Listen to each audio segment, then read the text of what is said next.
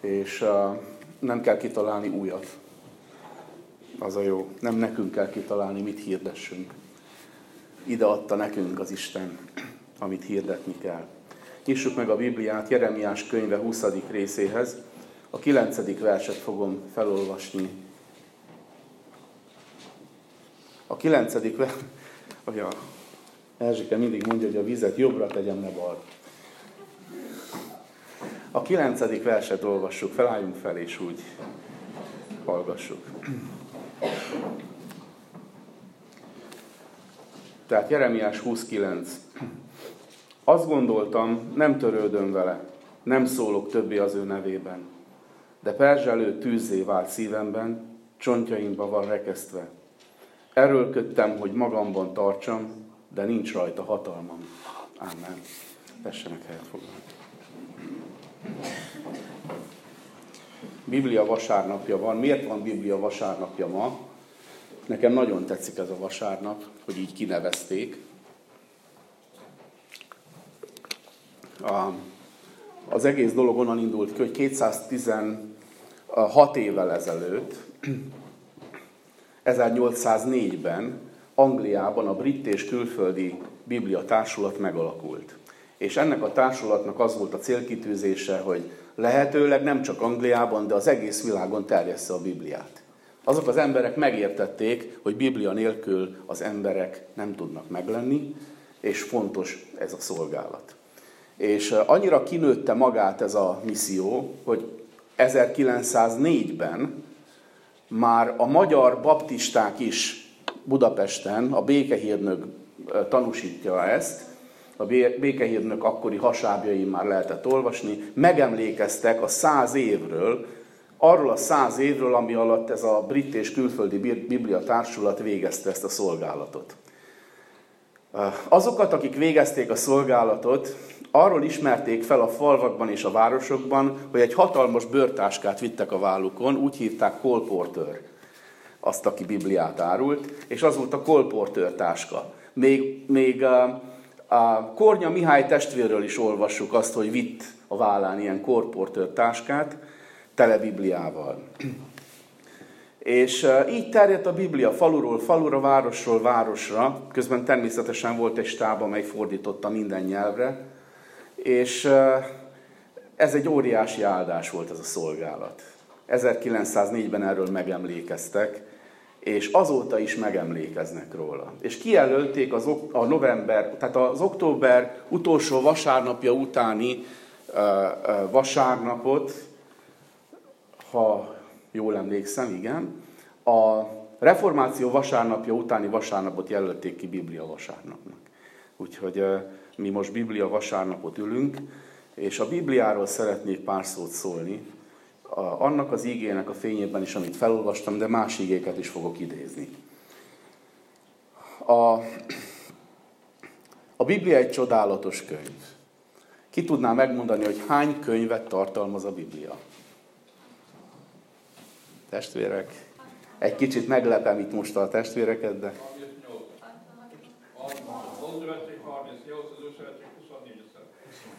Hát, majdnem eltaláltad Feri testvér, 39-27. Vagyis összesen 66. De majdnem eltaláltad. Ügyes vagy. De volt, aki mondta, hogy 66, figyeltem. Tehát 66 könyve van a Bibliának, és az a csodálatos ebben a könyvben, hogy a 66 könyv, azért hívják Biblia, mert a görög biblos az azt jelenti, hogy könyvtár, 66 könyvnek a tára, és azért érdekes és csodálatos ez a könyv, mert ez a 66 könyv 1100 év alatt íródott. 41 szerző írta, és amikor olvasod, egy tökéletes egészet képez, amelyben nincs diszonancia, nincs ellentmondás, hanem minden könyv ugyanarra a személyre mutat, kire? Jézus Krisztusra, aki a szerzője a könyvnek.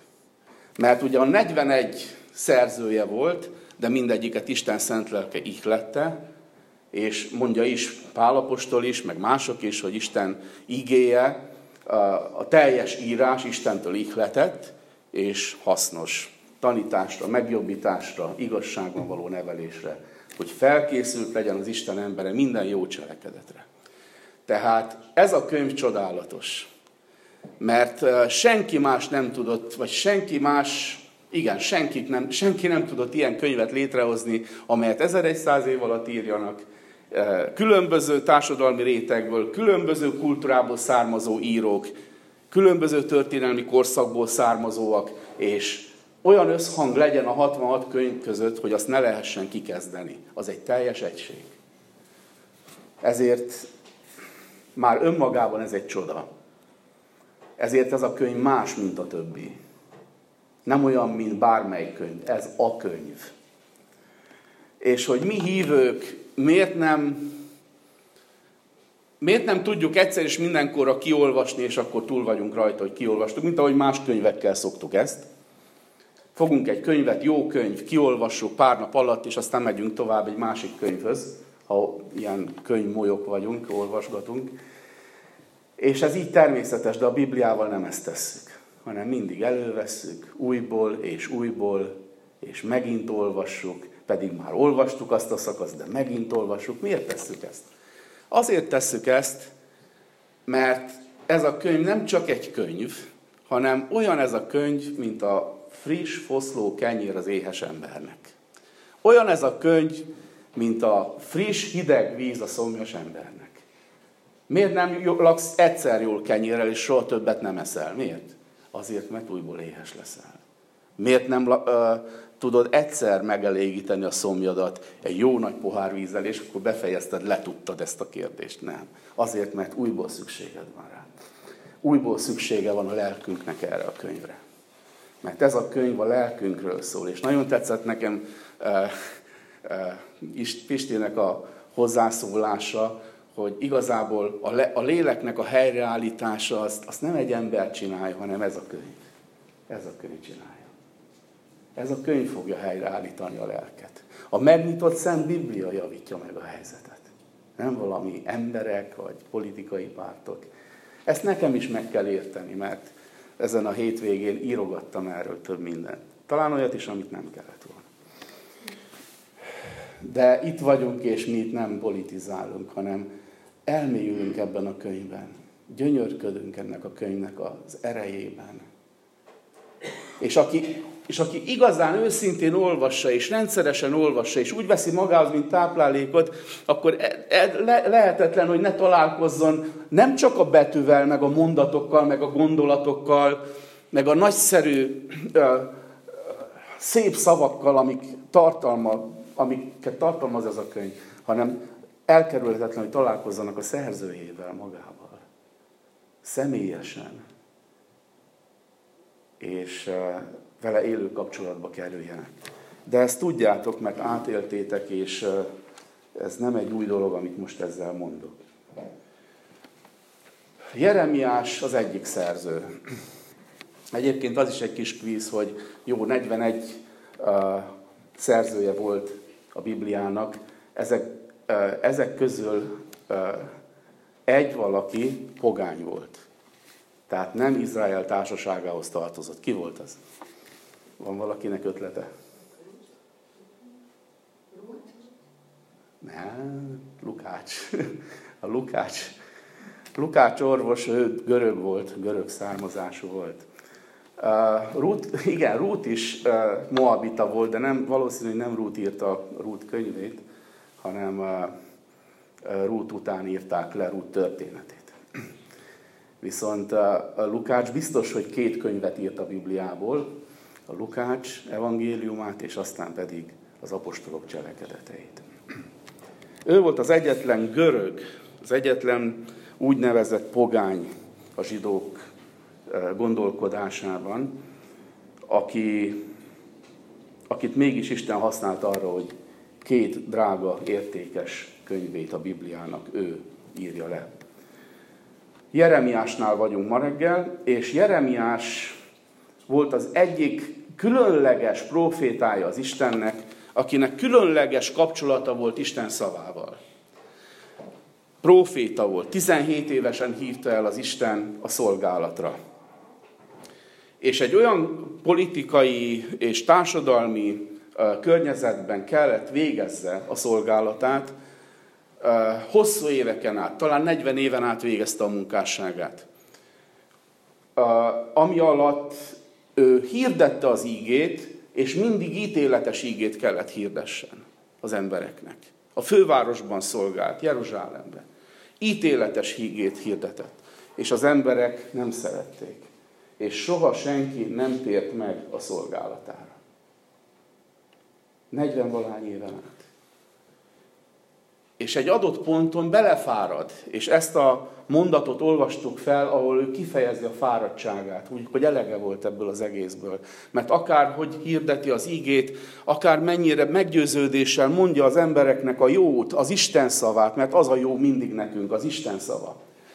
Az emberek mindig elutasítják őt, és egyre nagyobb bajba kerül emiatt. És ebben már bele lehet fáradni egy pontontól. És ezt elpanaszolja az Istennek. És a hetedik versben azt olvassuk, hogy, hogy szemrehányást tesz Istennek, hogy rászettél, Uram, és, nem, és én hagytam magam, hogy rászedj. Erősebb voltál nálam, és legyőztél. Nevetnek rajtam, egész nap engem gúnyol mindenki. Ahányszor csak megszólalok, kiáltanom kell, és hirdetnem, hogy erőszak és elnyomás uralkodik. Az, úr, az úr igéje csak gyalázatot és gúnyt szerzett nekem egész nap. Ez a problémája Jeremiásnak. Valóban van egy veszély abban, hogy valaki hirdeti az ígét, vagy bizonyságot tesz Isten szeretetéről, Isten jóságáról és igazságáról, nem, mert nem fogadják. Minden korban voltak, akik nem fogadták, és akik nem fogadják, azok ellened mennek. Ez történt Jeremiással.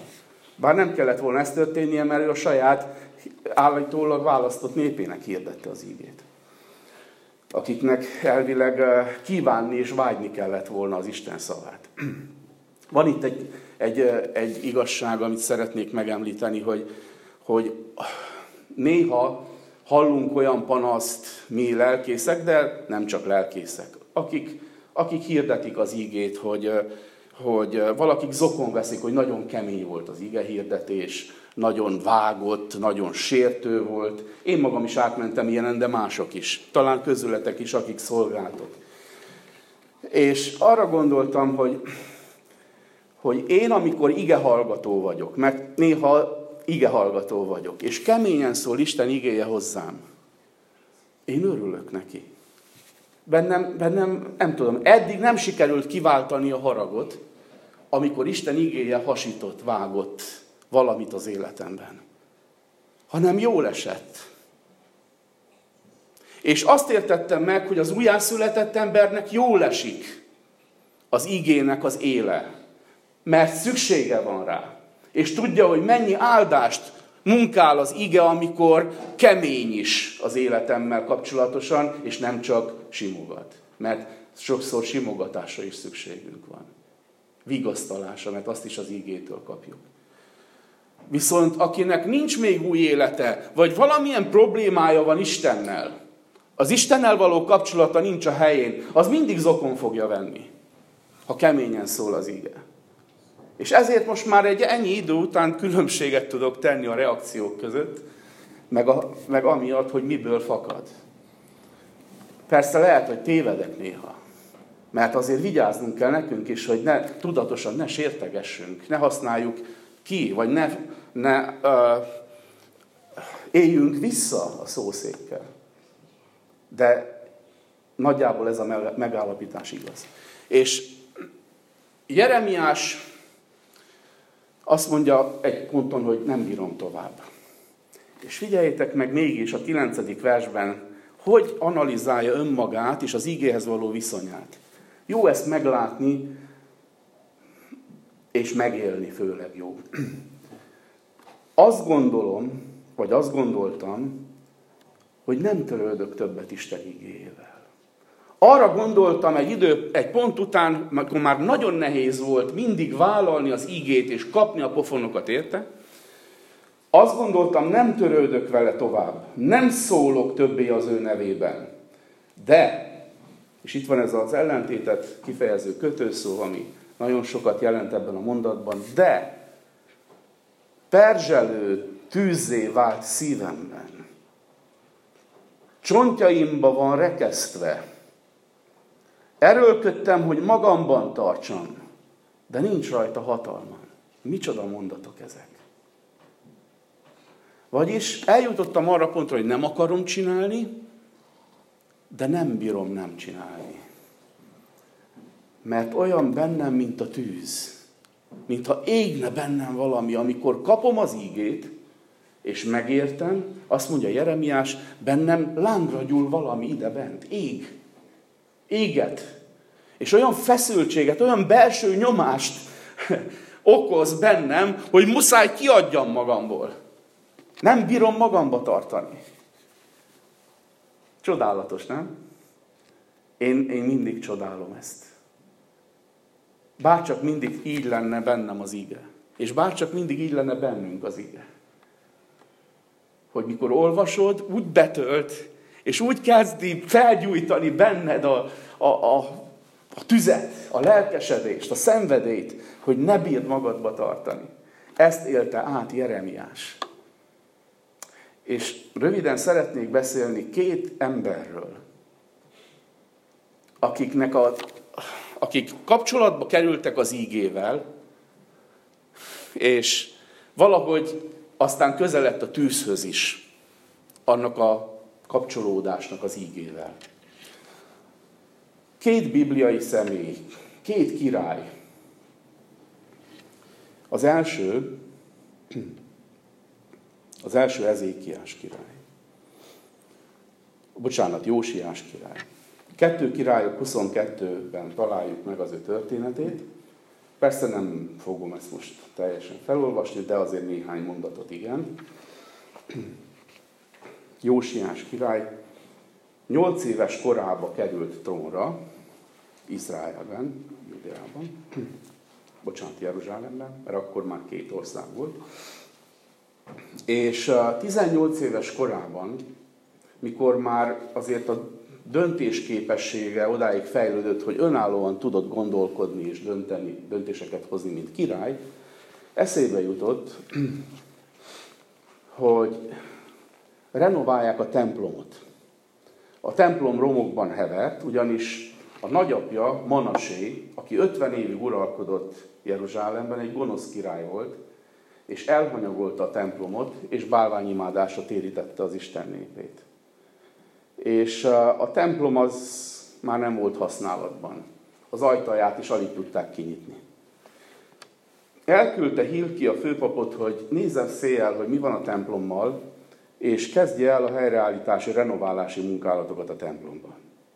És azt mondta, azt a parancsot adta ki, hogy minden pénzt, amit a templomban találnak, és amit a gyűjtésből összehoznak, azt a templom helyreállítására fordítsák. Így kezdődött ez az egész, mert volt bár benne e, ebben a fiúban egy e, Isten felé fordulás, de ez még nem volt az igazi. Majd mindjárt figyeljük meg, hogy mi történt. Viszont már itt megállhatunk, hogy minden pénzt vigyenek a templom felújítására. Ez, ez egy óriási dolog egy 18 éves fiatalembertől. Felfogni azt, hogy a templom az fontos. Felfogni azt, hogy a gyülekezet mennyire fontos. Hogy hiába uh, hagyok én magam után nem tudom milyen örökséget a gyermekeimnek, hogyha nem hagyok egy lelki közösséget nekik, ahol lelki családban növekedhetnek és erősödhetnek, akkor nem adtam semmit nekik. Mert ez sokkal fontosabb, mint bármi más. Hogy legyen egy gyülekezet, legyen egy közösség, ahol, ahol együtt vagy a többiekkel ahol egymást bátoríthatjátok, szeretitek egymást, gondoskodhatok egymásról és figyeltek egymásra. És ezt a fiú, ez a fiú felfogta 18 évesen, hogy ez egy fontos dolog. Hilki a főpap elment, széjjelnézett a templomba, és ott a romok között talált egy könyvet. Csak hogy rövidre fogjam. Egy könyvet. Mi volt az? A Biblia. Az akkori Biblia, a törvénykönyv. Mózes öt, Mózes öt könyve és elvitte a királyhoz. És a király azt mondta, olvast fel. Nem is a főpap olvasta fel, hanem, hanem a, a kancellárja. És felolvasta a könyvet, és amikor hallotta, hallotta ez a fiú, Jósiás, 18 évesen, hogy mit mond Isten ígéje, azt tudjuk meg, hogy megszaggatta ruháit, elkezdett sírni, és jajgatni. És azt mondta, hogy ha ez mind bekövetkezik, amit itt Isten ígéje mond rajtunk, akkor nekünk végünk van. 18 évesen. Átélt az a fiú ott a szobájában, amint felolvasták neki csak az ígét. Átélt egy bűnbánatot, egy összetöretést. A Szentlélek ott volt, hogy segítse. És eh, mi a következménye ennek? Azt olvassuk az igében, hogy kiadta a parancsot, hogy menjenek és kérdezzék meg az Istent, hogy, hogy, hogy mi, mit tegyünk most? És el, elmentek Hulda próféta asszonyhoz, 22. rész 15. versében van ez, királyok második könyve, és a Hulda próféta asszony ezt mondta, mindaz a veszedelem, ami oda le van írva abba a könyvbe, és amit olvastatok, az mind be fog következni. De mondjátok meg annak a férfinak, aki küldött titeket. Juda királyának. Hogy, meg, hogy megkérdezzék az urat. Ezt mondja az Úr azokról az igékről, amelyeket hallottál, mivel megrendültél, és megaláztad magad az Úr előtt. Amikor meghallottad, hogy mit jelentettem ki erről a helyről és lakóiról, hogy milyen pusztítás és átok vár rájuk, megszaggattad a ruhádat és sírtál előttem, azért én is meghallgatlak, így szól az Úr. Ezért gondoskodom róla, hogy őseid mellé temessenek, és békességben kerülj a sírodba. Neked nem kell majd meglátni azt a nyomorúságot, ami következik. És amikor ez a fiú megkapta az üzenetet, munkának látott. És ezt tetszik nekem egy királyban, meg egy politikusban is, ha már egy picit vissza tudok csatolni erre a hétre, meg egyáltalán, hogy, hogy nem csak a beszéd embere, hanem a tettek embere lesz. Figyeljük meg, a király ekkor magához gyűjtötte Juda és Jeruzsálem véneit. Felolvastatta a fülük hallatára a szövetség könyvének minden igéjét. Majd kiállt a király az emelvényre, és szövetséget kötött az úr színe előtt, hogy az urat fogják követni, az ő parancsolatait fogják megtartani és rendelkezéseit.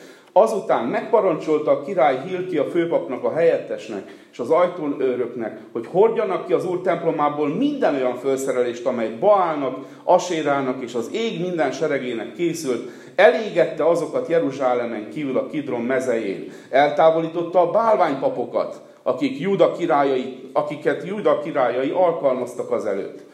Aztán eltávolította, azokat is, akik a Baálnak, a napnak, a holdnak, a szerencsecsillagoknak és az ég egész seregének tömjéneztek. Kivitette az úr házában lévő Aséra szobrot, és Jeruzsálemben kívülre a Kidron völgyébe, és elégette. Leromboltatta a férfi paráznák házait, amelyek az úr háza mellett voltak felépítve. Figyeljetek meg, hogy milyen radikálisan lép fel ez a fiatal ember, azért, mert hallotta az ígét, és tűz gyúlt a szívében. És folytatja, leromboltatta a kapuknál lévő áldozóhalmokat, azután tisztátalanná tette a, a Tofetet a Benhinom völgyében, hogy senki se égethesse el fiát vagy leányát áldozatul moloknak, mert ezt csinálták az előtt. Ezt csinálták. Aztán a napnak szentelt kocsikat is elégette, azokat az oltárokat is, amelyeket Manasé készítetett, a nagyapja az úrházának mindkét udvarában. Összetörette a szent oszlopokat és kivágta a szent fákat, helyüket pedig emberi csontokkal töltötte meg, hogy tisztátalanok legyenek, és oda ne menjen senki. És aztán páskát tartott. Meghirdette azt, hogy most pedig ünnepeljünk. Most pedig dicsérjük az Urat a szabadulásért. Ez volt Jósiás reformja. Ez volt az ő ébredése. És el, ő általa felébredt az egész nemzet. Mert ez az ember, mikor kigyúlt a tűz az ige által a szívében, a tettek emberévé vált. És ez, ez a történet mind a mai napig releváns nekünk. Mert ha ezt meg tudta Isten lelke tenni az igén keresztül azzal a fiúval, akkor veled is, velem is, minnyájunkkal ezt akarja megtenni. Tűz gyúlt a szívében. És van egy másik király, akit szeretnék elétek hozni, ez pedig ennek a Jósiás királynak tulajdonképpen az unokája, leszármazottja, Jojákim. Ő már kortás volt Jeremiással. És Jeremiás próféta Báruk írnok által állandóan papírra vetette a proféciákat, amiket Isten szólt a városnak, a város népének. És eljutunk egészen a Jeremiás könyve 36. részéig, és ott találkozunk Jojákimmal. Mi történt? Úgy, ahogy Jeremiás mindig szokta, és nem hagyta abba éveken át azt, hogy profétáljon, ismét egy erős proféciát mondott, Báruk leírta, és a tekercset azt mondja Jeremiás, én nem mehetek fel a templomba az ünnepre, hogy felolvassam, mert engem figyelnek. Menj és olvast fel, hogy hallja mindenki. Báruk elment a templomba, felolvasta, és a király emberei felfigyeltek az üzenetre, és azt mondták, ezt muszáj hallja a király is. És fogták a tekercset, elvették Báruktól, és elvitték a királyhoz, Jojákimhoz. És most figyeljetek, a 36. rész 23. versét olvasom. Amikor Jehudi három vagy négy hasábot elolvasott a király jelenlétében, a király kérésére, abból a proféciából, amit Jeremiás leíratott Bárukkal. Amikor három vagy négy hasábot elolvasott, a király levágta azt a kancellár késével, és a serpenyő tüzébe dobta. Addig, míg az egész tekercs a serpenyő tüzébe nem került. Nem rettentek meg, ruháikat sem szaggatták meg, sem a király, sem udvari emberei, amikor hallották mindezeket. És aztán folytatódik a történet azzal, hogy ez a király fogságba került, és Nabukodonozor megölte a gyerekeit, és kiszúrta a szemét. Láncba verte, és úgy vitte Babilonba. Nem érdekes tűz és ige. Valakinek az ige a szívébe kerül, és meggyúl a szíve tőle, a másik pedig valahogy a kezébe kerül az ige, olvassa, vagy felolvassák neki, és ő meggyújtja az ígét. Megsemmisíti. Az egyik tűz gyógyít, és ébredést okoz, a másik tűz pedig romlást és mind a kettő kapcsolódik az ígéhez. Testvérek, valahogy azt értem meg ebből, hogy, hogy mi, akik ma élünk, és akiknek relevánsak ezek a történetek ilyen szempontból, nem tudunk meglenni az igen nélkül. Hogyha megpróbáljuk, akkor az életünk lelkileg lefele fog épülni. Hogyha viszont magunkhoz vesszük az ígét, és élünk vele, és táplálkozunk vele, előbb-utóbb az látszik, lángra gyúl valami bennünk, megmozdul valami bennünk, mozgásba hozza az életünket, a kapcsolatainkat meggyógyítja, a beszédünket megtisztítja, a gondolkodásunkat is, és így tovább. És erre vágyom. Nem mindig sikerül engednem olyan közel az ígét, hogy dolgozzon bennem, de, de vannak történeteim azzal kapcsolatban, hogy hogyan nyújtott lángra és uh, imádkozom azért, hogy ez tovább folytatódjon ez a folyamat. Nem szerethetjük Istent jobban, mint ahogy szeretjük ezt a könyvet. Mi azt mondjuk, hogy szeretjük az Urat. Azért jövünk ide, igen, szeretjük az Urat, imádjuk az Urat. De ha ezt a könyvet nem szereted, ha, e, és miben mutatkozik meg az, hogy nem szereted? Nyilván nem fogod szídni, hanem csak ott hagyod a polcodon. Csak nem veszed elő, csak hagyod porosodni. Akkor nem szereted. Ha nem szereted, Isten se szereted. Aki írta, aki ihlette. És ez rossz. Tehát ebből kell nekünk megújulni, megtérni, és ma reggel még közelebb kerülni Isten igéhez, és azt mondani egy csöndes imában, hogy Uram, szeretném odaszállni magam arra, hogy a Te beszéded itt legyen a szívemben, ne csak a polcomon. Vágyom rá, kívánom, legyen kenyér, és legyen friss víz, legyen üdítő étel és ital számomra. És végül, hogyha ez így lesz, akkor ez a könyv és ennek a tartalma, ennek az ígéje még fegyverré is válik az életedben, amelyel Isten harcossá avat téged, hogy a nemes harcban győzhes. Ez a lélek kardja, ami az Isten beszéde. Mindez nekünk adatott. Ragadjuk meg az alkalmat, amíg élünk, amíg vannak napjaink, hogy ez a könyv ne csak a polcunkon, hanem a szívünkben legyen. Amen. Amen. Most imádkozni fogunk, és arra még van időnk, hogy néhányan, akiket Isten lelke indít, erre hangosan is jöjjenek az Úr elé.